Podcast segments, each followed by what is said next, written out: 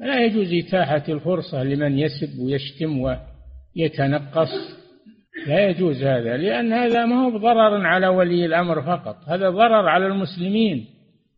يترتب عليه الخروج على ولي الأمر شق عصا الطاعة تسلط العدو وحدوث الفتن بين المسلمين وسفك الدماء. هذا لا يجوز أبدا لا يجوز. الحط من قدر ولي الأمر. ما دام أنه مسلم ما دام أنه مسلم فإنه لا يجوز وهو ولي أمر تلزم طاعته ولا يجوز سبه ولا يجوز الخروج عليه بالكلام أو بالفعل لأجل جمع الكلمة ودرء الفتنة وجمع كلمة المسلمين ونشر الأمن المصالح التي لا تخفى والمضار التي لا تخفى في الخروج عليه وشق عصا الطاعة.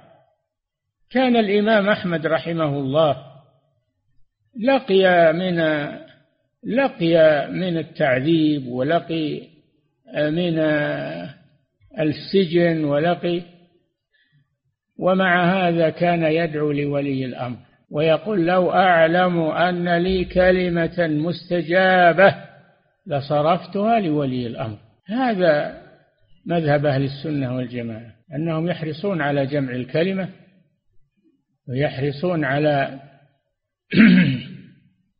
يحرصون على السمع والطاعة كما أوصى النبي صلى الله عليه وسلم أوصيكم بتقوى الله والسمع والطاعة وإن تأمر عليكم عبد. أو في رواية عبد حبشي في رواية مجدع الأطراف يعني مقطعة الأطراف.